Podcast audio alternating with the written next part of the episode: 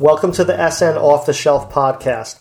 I'm Russell Redman, Senior Editor at Supermarket News. In March, the National Grocers Association called on federal lawmakers and regulators to crack down on so called grocery retailer power buyers. NGA explained in a press video conference that certain big box and online grocery giants, as well as other large chain retailers, engage in anti competitive behavior that squeezes independent grocers on supply and pricing. NGA said in the conference as well as in an accompanying white paper, that dominant players such as Walmart, Amazon, Costco, Target, and Dollar General, among others, are using their scale to command more favorable supply terms, lower pricing, special package sizes, and first call on high demand items from suppliers. The disparity came to the fore during the COVID 19 pandemic when big retailers pushed small food retailers to the back of the line in procuring products in short supply. With us today to explain this competitive imbalance is David Smith, President and CEO of Associated Wholesale Grocers. The nation's largest food wholesale cooperative for independent grocers, Kansas City, Kansas based AWG encompasses about 1,100 family owned companies with approximately 3,000 community supermarkets. Its member retail sales total about 22 billion annually, which would rank the aggregate operation as the sixth or seventh largest grocery retailer, according to Smith, who has served as AWG's CEO since December 2015. Smith participated in the NGA video conference and provided some key insights on this unlevel playing field. Thanks for joining us today, David. Thank you for having me, Russell. Well, uh, before we launch into the discussion, can you provide an overview of the, the, competitive imbalance that's been engendered by these big box and online grocery retail power buyers? Absolutely. The grocery industry, as your um, magazine reports, is over a trillion dollars. And of that, the top players such as Walmart, uh, is deriving about 300 billion of their 514 billion in sales from grocery. Kroger at about 121 billion. Amazon, which they don't break out their grocery sales, but we would estimate at about 70 billion today. Albertsons at 61 and Ahold Delhaize at 44. Those companies comprise about 60% of the entire industry sales in just those top five. So it is imbalanced when you look at the proportion of sales controlled at the top of the list. And a competitive imbalance, as you called it, comes into play when suppliers' livelihood can be threatened by the loss mm-hmm. or the potential loss of one of these key customers' business.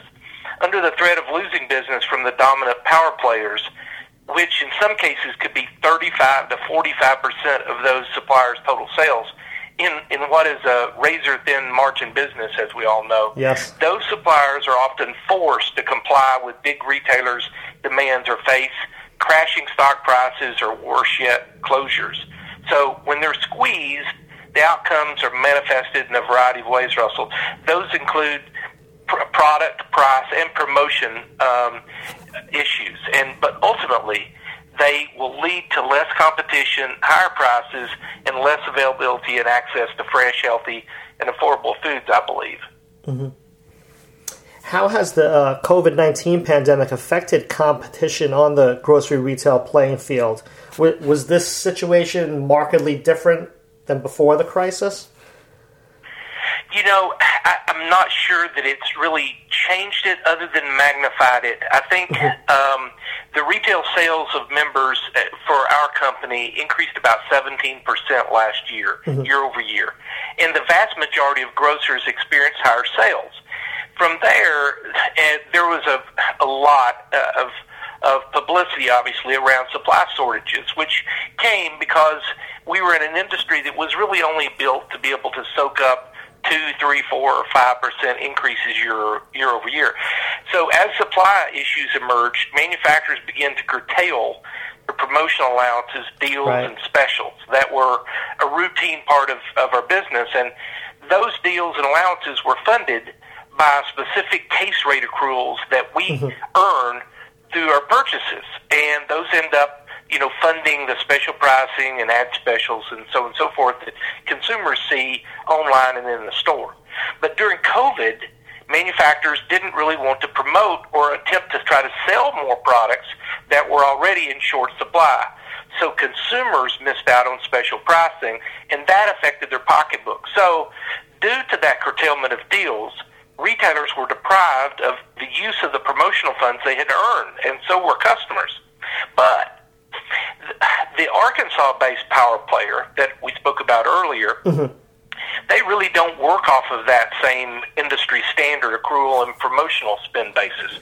They require the manufacturers to provide them with an everyday low cost net pricing scheme, and their mm-hmm. pricing in 2020 didn't really change uh, along with the others. So while the vast majority of merchants had a, a higher shelf price due to having fewer deals, mm-hmm. that retailer maintained their lower price. The issue of product also came into play, as you mentioned in your intro. As manufacturers couldn't produce all the quantities that retailers needed, they placed allocations and restrictions on us. And without providing us the visibility of how much they were producing, we were just being told that we're receiving our fair share without being able to, to hold ourselves or, or them accountable. I spent months last year receiving photos from retailers of their shelf sections. And at the same time, they would go across the street to one of these big box retailers and they would see products by the pallet of the same things that they were out of. Mm-hmm.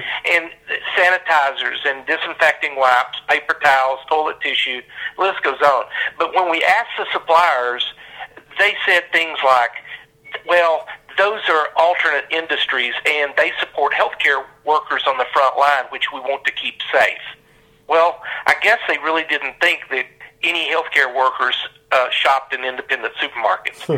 then in the fall, we saw uh, when inbound supply was running about 85% from the suppliers, that that Arkansas-based company issued an on-time and in-full mandate requiring suppliers to be 98% on time and a service level of 98%, or else pay the retailer 3% of the amounts outside those requirements. 3%. Now that's in an industry where we have a, a average net profit less than two. Right. And let's think about that. That the retailer that sells about 28% of all the groceries in the U.S. requires their suppliers to provide them a 98% service level when the industry, the manufacturing industry, is only providing 85%. So you can see how that shifts the supply of product. Another great example happened last year when we saw the, really the nation's only canning supply company send out a letter to companies like ours saying that they couldn't meet the demand because of the tremendous increase in, in home canning, which we understood. Uh, they said that they were only going to supply the top six retailers and even listed those retailers on their website. Many of our stores are in rural areas, and it was 40 or 50 miles to the nearest store that shopped them. Of course, that company thought better of their decision and changed their mind later. But that was just an example that where it's symbolic of, of this overall um, these decisions that they're being coerced into making. Right, and and the suppliers, I guess, just out of fear of losing such big chunks of their business, have to comply. That's right. Mm-hmm. So, um, can you talk a little bit more about uh, the impact on uh, AWG and its members, and maybe some more examples of how the, the playing field's been tilted against independents? Absolutely. You know, we, are a member-owned cooperative, as you said earlier, Russ, and we supply the family uh, uh, retail grocers, and uh, we provide our profits back to them so that they're able to compete. And that's the reason our company was really founded about 96 years ago. It was to be able to compete against the larger chains that came into play. So that's something that's not new to us. Our members compete favorably because they're they're really good at localizing their assortment. They provide great service. They provide fresh in-store cut meats instead of it going through a, some sort of a production factory, and they offer customers not only what they need, but oftentimes they're providing unique items that customers want that uh, is is unique in the market, and they're very good at that. But they also are unwilling to really compromise on products and prices and promotions just because other larger retailers have greater leverage.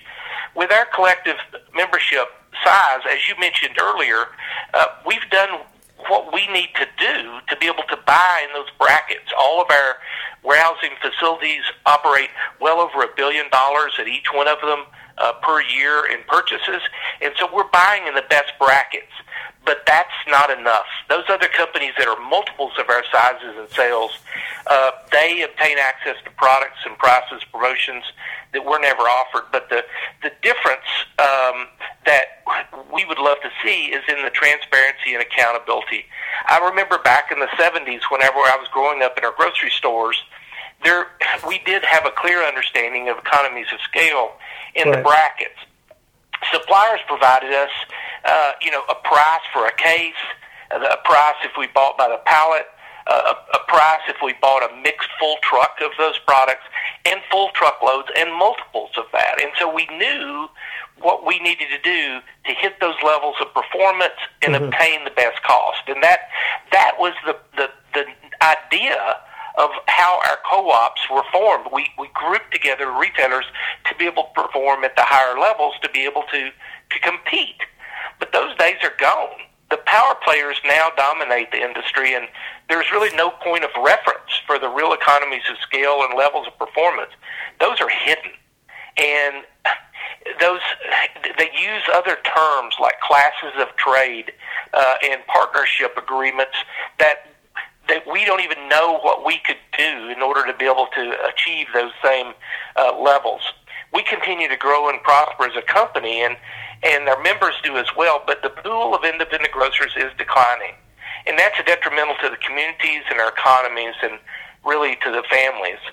The, mm-hmm. the local grocer is a backbone, and we believe that as goes those uh, grocers, so does small communities. When those grocers leave, what you know referred to as food deserts, which has been right. written about, emerge, and those small towns begin to fall apart. And our government now is spending billions every year trying to encourage businesses to re-enter these food deserts. But you know, they're really trying to treat the symptom instead of the root cause. Our most vulnerable population and the most financially challenged is affected the most, mm-hmm. causing food insecurity and poor diet, and they need access to fresh, healthy, and affordable food. And power buyers are picking and choosing the areas that they want to go into where they have the population in the mass. Right. And it drives those small towns out. And so we believe that it would be far better uh, to to work on the root cause, which is this inequality, instead of trying to go back in and fix those symptoms after it's over with. Mm-hmm. Well, you uh, talked about the kind of the awkward situation that uh, some of the, the suppliers have been in in relation to these power buyers. How are, how did they try and juggle the needs of both the large and the small retailers during the pandemic, or maybe they didn't? Maybe they just went, they just had to go where the business was. Yeah, Russ. It, it, the primary victims, really, of what we're talking about are the manufacturers and suppliers they have not brought this upon themselves. Power players that really uh, have overplayed their hand, and the concessions they now demand are far beyond the economies of scale afforded by volume that they bring. As we know in business, incremental revenue on a fixed cost basis produce, produces economies of scale and reduces cost to serve and provides efficiencies. We all know that. It's clear. But when the capacity is exceeded, more fixed costs are required and mm-hmm. added, and the, and the economies of scale are met head on by the law of diminishing return, and mm-hmm. the cost to serve increases. And so, as those companies have scaled up and scaled up to meet that supply, there's no longer these incredible economies of scale that that allows them to be able to be, uh, you know, profitable on supplying them it's exceeded that. And that's what's happened, and there's no protection for the manufacturer and supplier. And bucking the system to stand up to these largest retailers is is suicide. They must improve profitability on the balance of their business to remain viable. So they have to they have to work through and be able to balance it out so that they can maintain viability and profitability themselves. So it's really kind of a reverse Robin Hood cycle right. that that happens uh, when when they have to to rebalance their business and their promotional spending and their cost in order to be able to make it. As far as meeting the needs, I believe suppliers have done what they can given the demands, but they're in an untenable spot. Mm-hmm. Yeah, I guess it, to to meet the terms demanded by the power buyers, uh, they have to make it up somewhere else. Is what you're saying, basically, right? Yes, sir. A- absolutely. Mm-hmm. Um, well, you mentioned already. We talked about the idea of economies of scale. Um,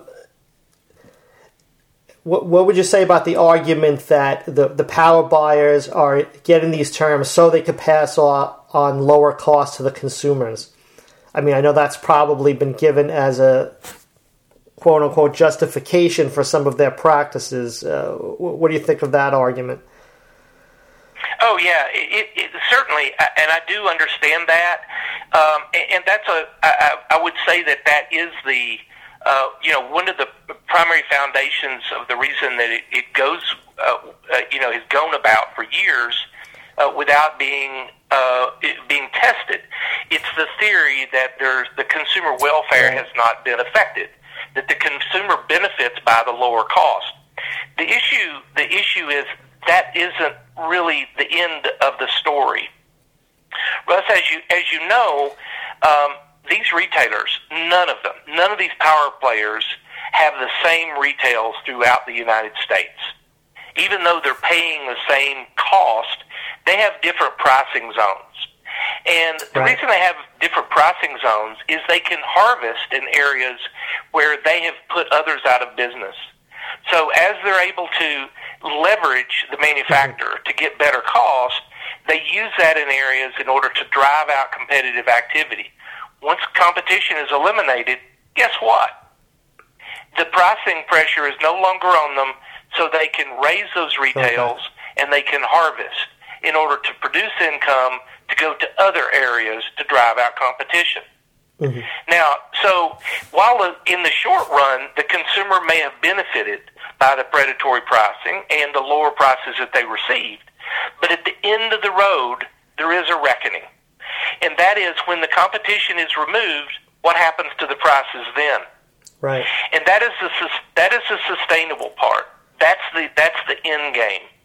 And you you can go throughout the Midwest where we're at, and you can find towns to where all is gone, to where all of the other competitive retailers have left, and they only have one choice. And when you go to those places, are the retails the same as they are in the competitive markets? Absolutely not. So the, the, the argument is that these economies of scale are good and that if they're able to bring these forward, but for the manufacturer and the supplier, the economies of scale don't work out hmm. because they have exceeded where they're able to leverage against fixed cost because right. those manufacturers have had to continue to add capacity on top of capacity, and that has that has invoked the law of diminishing return. And furthermore, the consumer is damaged when the competition is gone, which will ultimately happen. Mm-hmm. Uh, why have these uh, anti-competitive practices against the smaller grocers been allowed to persist? Why haven't lawmakers and regulatory agencies stepped in to address this? Yeah, you know, while I don't know the answer to that question, that's the big there's question. a couple of items that I that I can, I guess, bring forth as, as theories. Right. The first is a lack of interest in pursuing the issue on the part of the FTC uh, the DOJ, and state AG's offices. Mm-hmm. And the burden on the effective retailers and the related cost and complexity for those individual companies to file an antitrust lawsuit in the federal court. That that's just it's very difficult. Uh, these these special pricing arrangements are hard to figure out. Mm-hmm. We're in an industry, uh, Russell, that that it's it's routine that the the price that things are sold for don't necessarily align with what the real cost of the product is. Right. Every year, we buy turkeys for a dollar a pound, and we sell them for forty nine cents a pound for Thanksgiving. So irrational pricing has been a part of the grocery business for as long as I've been in it. And when you when you have things that don't correlate between what the buying cost is in the retails, how are you able to how are you able to reconcile that, right? Mm-hmm. So it's it's difficult to be able to prove did someone get something that that broke an antitrust law, or is that just you know better pricing that they wanted to give their customers to come in and, and shop? Also, there's the consumer welfare standard, um, and obviously I, I, I can't speak to the law, but the, it's it, that the consumer welfare standard is generally taught and followed in antitrust cases. Mm-hmm. It's a principle that antitrust laws should serve consumer interest and protect competition rather than protect competitors. And and you know, um, certainly on the surface, it, it, that makes sense. The line of thinking is that if a competitor provides lower prices and greater access to products, and consumers are happy to take it, it is a natural consequence for smaller retailers or those that are unable to obtain those same type of advantages to go out of business. And this is acceptable by the antitrust law theory. The flaw in that thinking is one of the is one that it advantages um, can and will be per, uh, perpetuated for the benefit of the consumer. As I mentioned earlier, this idea that when these competitors come in and everybody else goes out, the, then they're going to continue to keep the same aggressive pricing after they have no competitors. But we know that's a flawed theory because we know that that flies in the face of history and fact. Uh, because they do, as they've eliminated competitors, they raise those, uh, right. raise their retails. Right, right. Um, what what can be done to remedy this uh, situation in the grocery arena? What types of actions do you think that would be most effective? You know, I, I know that uh, the National Grocers Association and in their efforts, and I, your listeners, I would urge them all to go to nationalgrocers.org uh, forward slash antitrust to learn more and what they're recommending.